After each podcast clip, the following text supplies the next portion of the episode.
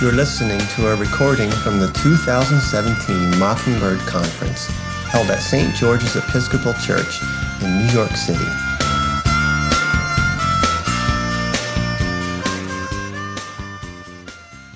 The title of this talk is Greetings from the Upside Down, and thanks for being here, everybody. Um, I watched the season finale of the show Stranger Things on a laptop in a Sydney hotel room last August with my husband, Jason which I think is only too appropriate. We were in the middle of a five day popover to Australia, as you do, to research housing and schools for a potential move that I was still in denial about. I was jet lagged, which explains why I was able to fall asleep with a demogorgon in my face. I was disoriented and I was emotional. And it was in the middle of all that that the narrative of the upside down came full circle for me, both on screen and in that southern hemisphere. But let me back up. Last year, when I spoke to David about doing a breakout session, it was over email, and we all know how tone can disappear online. So when I answered his, Are you interested in doing this question with a yes, I probably should have placed a question mark after that yes. If I had, it would have been a bit more truthful of an answer, and it also would have sounded like this Great story, compelling and rich Well, that's going to do it for all of us here at Channel 4 News. You stay classy, San Diego. I'm Ron Burgundy.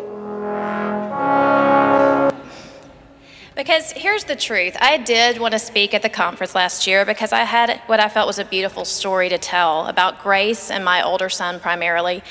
So I wasn't nervous about the material, I was nervous about the person delivering it, as in yours truly, the queen of social and all other types of anxiety. So I prayed naturally, and I got a prescription for Xanax. But mainly I prayed, and what I asked was that God would move me out of the way so that I wouldn't ruin the telling of that story. And if I had known just how mightily He was going to move me out of the way, I would have told Him, you know what? It's okay. I'm all good. I'll just take the wheel on this one. Because unlike Garth Brooks saying, there are no unanswered prayers, and this one was answered in the form of the most violent stomach virus I've ever endured passed along to me by my hashtag precious children and grace. I won't get into it too much since I way covered it last year, but suffice it to say that there's a restaurant down the street that has either been shut down by the health department or has a picture of my face hanging with a message offering a reward for information on my whereabouts. So there was that, and then there was the other side effect of my little ordeal, which that I was was that I was so dehydrated and exhausted that by the time my talk came around, I couldn't even stand up for it, much less have the energy to be nervous or sweaty, which reminds me of my next clip. Honey, I want to cry so bad, but I don't think I can spare the moisture. Well, listen, here's Lucille Bluth. So this year, when I talked to David about speaking, I considered just leaving it off the prayer list. I mean, how would God outdo himself after last year's divine intervention? Full blown dysentery? Unplanned pregnancy? Well, it didn't take too long to find out since as of December 31st, my family and I are residents of Sydney, Australia which allows me to plug the show Stranger Things by incorporating it into the title of this talk rather than my other option, was, which was to dress up as Barb. So, glad we have some fans of the show. So, I bring you greetings from down under, or as I like to call it, the upside down. When God decided to rudely uproot us from our comfortable existence in Atlanta, He was disturbing the peace in all sorts of ways. That city was, after all, where we had bought our first house where both of our children were born and then came home to that house, where our older son went through spinal surgery and a spectrum diagnosis, and we established a team of doctors and therapists, 16 at my last count, ranging from neurosurgeons to horse therapists, that brought him from head tilted and nonverbal to talking up a storm from an upright noggin. This was where we visited many churches before coming here to the Mockingbird Conference a couple years ago to meet one of our future pastors, and where we eventually joined that church, building deep friendships and community there. There were Bitmojis involved. You can't just abandon a Bitmoji relationship. Atlanta was where our older son was thriving in a special needs class at a local school, and our younger son was thriving two days a week in a church preschool, and I was thriving with breaks from my children, a solid network of like minded introverted friends, and a total wine warehouse a mile from our home. Atlanta was where my husband worked down the street from our house, and we both had siblings nearby. Atlanta was where my youngest niece was born just as we learned of our relocation. So when the offer to move came, I politely told God no thanks. I had done one big move before as a single 20 something from Alabama to New York, and I had no interest in compounding that move with two kids and a husband and adding on about 9,000 miles and 20 hours in the air. But per usual, God let me know that whether I believed it or not, He loved me and my family too much to allow us to skip out on His plan. So we moved. Through tears and uncertainty and not a small amount of anger, mine, we moved. We were greeted with the typical reactions when one announces a change in hemispheres shock, sadness, excitement, request from my sister and brother in law about stuff we might leave behind and give to them. And we encountered our fair share of well meaning but lame jokes. Do they have Outback Steakhouse and blooming onions in Sydney? Hat tip, Jonathan Adams. Must, must we really go to such lengths to a, avoid a Clinton or Trump presidency? Who's laughing now? But I will say that moving across the world is a great way to find out how people feel about you. It's sort of like getting to be Tom Sawyer at your own funeral, except no one dies and everyone says all the nice stuff to your face. So if anyone is in the need for a self esteem boost, here's a life hack fake your own death or plan a 10,000 mile move. You're welcome. So we landed in Sydney on New Year's Eve in our cute long sleeves and pants and walked out of the airport to be greeted by gusts of hot wind and an unforgiving summer already in full swing, while back home in Atlanta waited for snow. It was jarring to say the least in all sorts of ways. The thing about culture shock, about leaving one home and making another one somewhere else, is this dual paradoxical life you lead afterward. You find yourself divided between time zones, houses, climates, hemispheres, even days. You discover how long your heart can stretch and all the weird little things that can break it just when you thought you were going to be okay. I found that the flight over, which I absolutely dreaded, was actually pleasant. Thank you, liquid melatonin, Peppa Pig, and in flight beverage service. Moving into our house was kind of no big deal, too. Jason had been over a couple times already to obtain the essentials, by which I mean toys for the kids. And a friend I had met on our popover flight turned out to live two blocks from us in our suburb, and she had left a gift by our front door that included matchbox cars, a bracelet engraved with grace, and wine. Spoiler alert, most of the blessings here turn out to involve wine. We quickly got our older son into therapy, and he loved his therapists. I learned to drive on the left or wrong side of the road without hitting any pedestrians or guardrails yet. We even live around the corner from a wine store. What did I tell you? Once we got past what, in my mind, was the biggest hump, getting the younger kid into childcare two days a week and the older one into kindergarten, I thought, oh, good, we're done. The hard part is over. Can someone please remind me never to think that? Also, to never think, hey, it's been a while since I had a stomach virus. I shall now present to you How Not to Assimilate to a Foreign Country, Australia edition. We'll start with a few self effacing tales before we get to the real ass kicking moments. And in a minute, I'll be passing around non disclosure agreements for you all to sign. So here's what you don't do you don't break up the trip for your kids' sake by spending one night in an LA hotel then watch as your younger son, who was undressed way too early before his bath by one parent, proceeds to place his hands against the hotel room wall like he's about to get naked frisked by the cops, then drops a huge turd on the carpet. you don't flop down into the passenger seat of your car before realizing you aren't actually going to get anywhere until you switch sides to the driver's side, which is now on the right side. And you definitely don't try to spare yourself embarrassment by remaining in that seat as though you're waiting for your driver. You don't turn on your windshield wipers when you mean to hit your turn signal every day. And you don't get honked at by another driver before realizing you're driving down the wrong side of the road and straight towards an oncoming car. And you don't do this. On my son's first day of kindergarten, I took a look around the classroom and saw a cute little shelving system with cubbies, each of which had a child's name on it. I noted the names that are so Australian sounding to my American ears, like Ziggy and Poppy. Then I saw a label and thought, well, that's weird, even by foreign standards. I mean, who would name their kid Paper? it took me a while to figure that one out.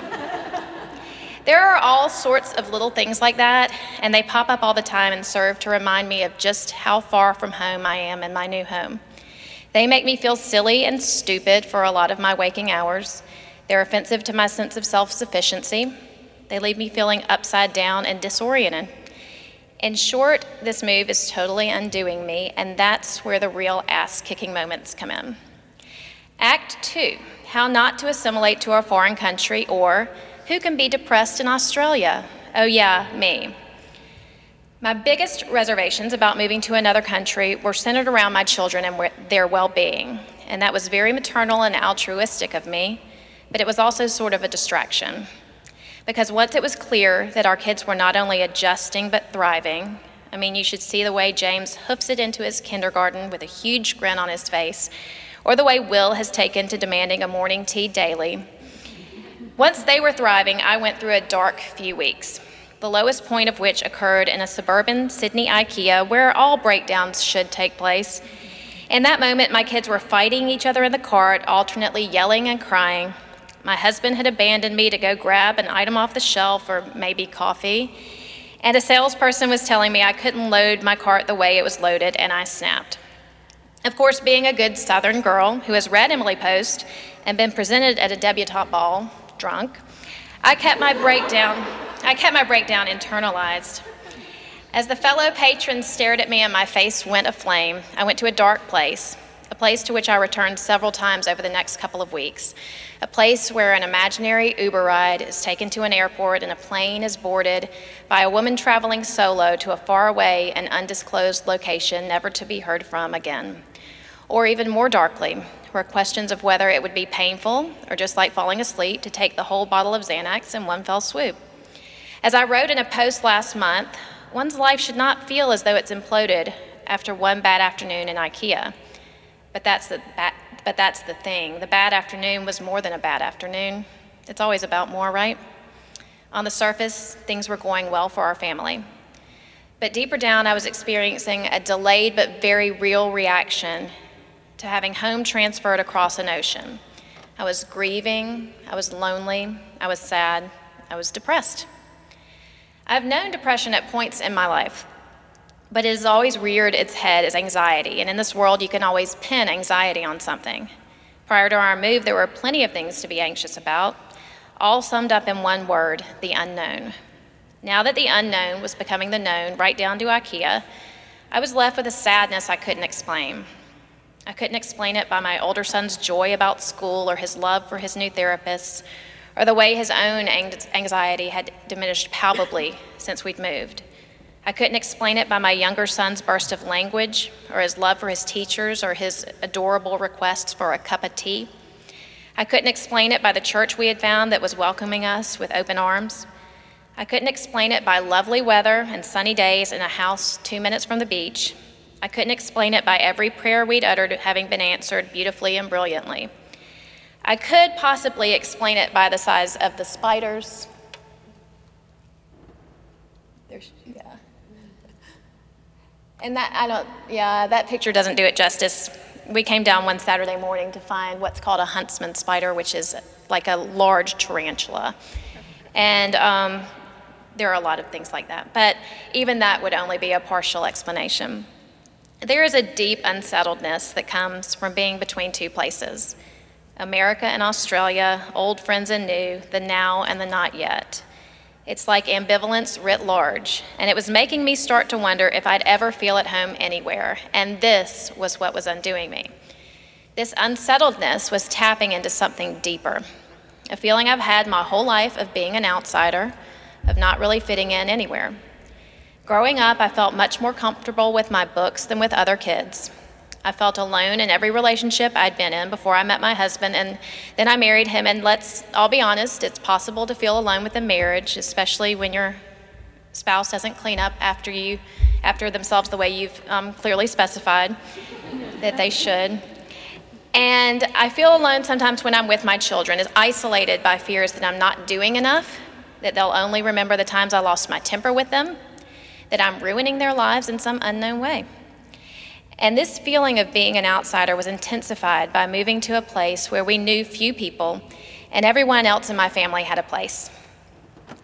A compartment defended to into, school or work besides me. I didn't know where my place was. I had traveled across one continent and an ocean to another continent, but it turned out that even with more vitamin D and a better view, I was still the same person. In Stranger Things, there are, spoiler alert, portals between dimensions, between the right side up and the upside down. And I like to think those portals exist here on Earth, not just Netflix, but between our reality here on Earth and eternity. I'm no metaphysicist, and I did not stay at a Holiday Inn Express last night, but I'd like to theorize even further that those portals are most pronounced, the barrier is thinnest, you might say, in those moments of profound feeling, exuberant joy, or deep grief this being a broken world and all, so many of those extreme feelings arrive melded together. Henri Nouwen refers to such moments as invitations into deeper grace, and he says this I vividly remember how I had, at one time, become totally dependent on the, on the affection and friendship of one person.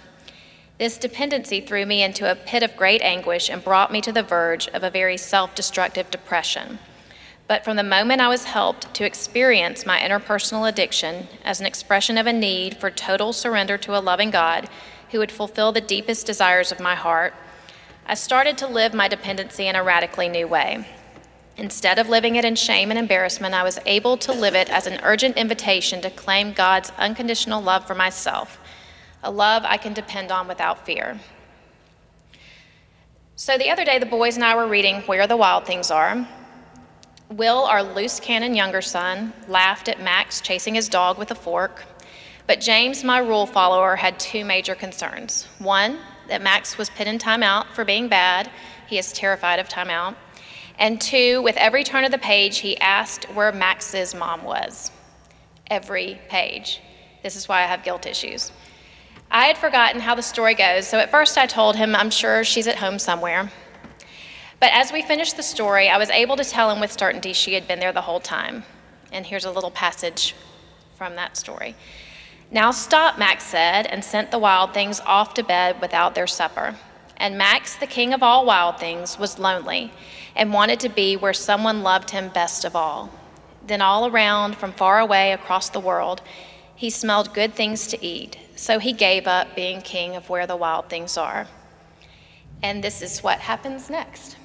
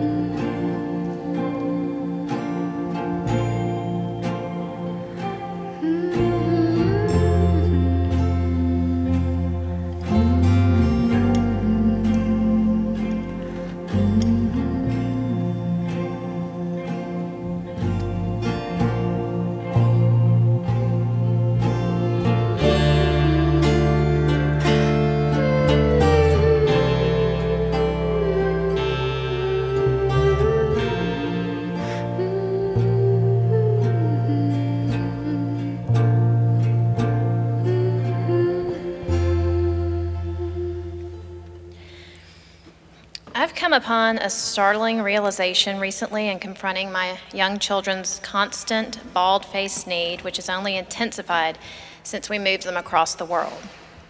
Because they are around me the most and we have undergone so much change in the last few months, I have, in a very real way, become their home, at least until they value Jesus more than Santa, which is an overwhelming thought, even more so in how it plays out. Stretched shirts being climbed like a jungle gym, yells of mommy all day long.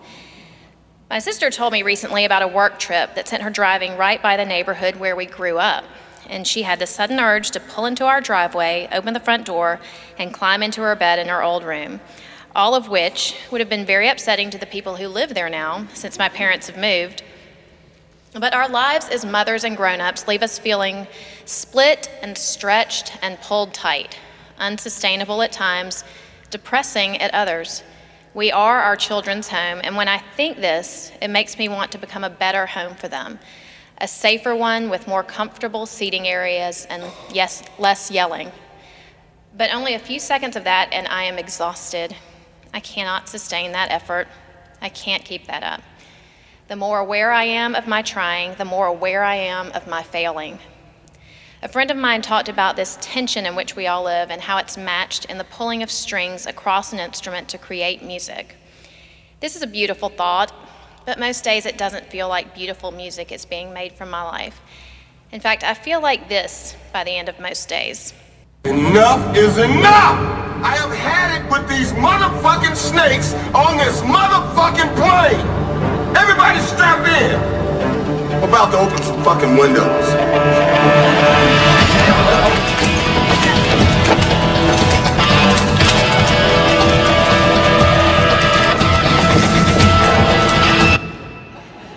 and sometimes before 9:30 a.m. And all of this makes me realize I need a safe home. I need a place to come home to. A place my parents won't sell, a place where I'm cared for, a place where I am known and loved no matter what I do, a place without IKEA. Where is my home? Well, physically now it's Sydney, and this makes so much sense even as it doesn't. For one thing, the people, when they talk, sound like their sentences all end in question marks, so I feel a kinship there. And it's a city that's full of beaches, which is perfect because those are two of my favorite places. Jason and I met in a city and married on a beach.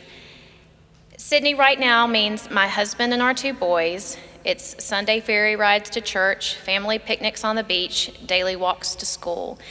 It's also tension and exhaustion and failure and success being 14 hours ahead, a day apart, and two days travel away, and feeling connected and disconnected at the same time. That beach that's two minutes from our house, we go there at least once a week. And it's a harbor beach, which in some circles is, lo- is looked down upon because it's not a big, exciting surf beach. But I like it. It's, a, it's our own safe feeling cove. But a harbor beach still has waves and deep water and rocks and all sorts of dangers, and I still battle depression and anxiety over my parenting and fears for my children, even with faith and grace in the mix. The other day, my sons and I were on the sand discussing theology, by which I mean my son had a boo boo on his finger, and I kissed it and then told him we could pray for it to be healed. And he asked what Jesus was doing right then, and I said, taking care of you and loving you. And he paused, then his eyes lit up, and he yelled, That's him. And he was pointing at me, and he said, Mommy, you're turning into Jesus. Which is so wrong and yet so right at the same time, because this is my home. This Jesus who is drawing us to himself and making us more like himself and is unseen but there, invisible yet undeniable. Home is a person who loves us too much to cling to, let us cling to the familiar yet changeable instead of unchangeable him. He's the one who makes my life both a becoming and an arrival, who is with me in every moment, yet will meet me in the end, which is the beginning, face to face.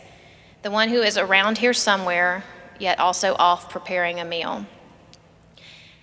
The poem Ash Wednesday by T.S. Eliot is one of my favorite literary reflections of ambivalence, and the final stanza goes like this Teach us to care and not to care. Teach us to, st- to sit still even among these rocks. our peace in his will, even among these rocks. Sister, mother, and spirit of the river, spirit of the sea, suffer me not to be separated, and let my cry come unto thee. This ambivalence and unsettledness that runs through us and even defines us is an invitation. It's not a sign of insanity, but a reflection of deep truth. We are sojourners with a permanent residence, living in the now and the not yet, as justified and sinner. We're home and we're not, and we will be. And this is not ambivalence or paradox, but grace. It's a reminder of somewhere we've never been, but we're made for, and somehow already know. Our true home, who is not a place, but a person. The one who will meet us in the beginning, not just with a warm supper, but an entire feast, and wine is one of his signature dishes. The one who is there the whole time, bringing us home to him. Thank you all.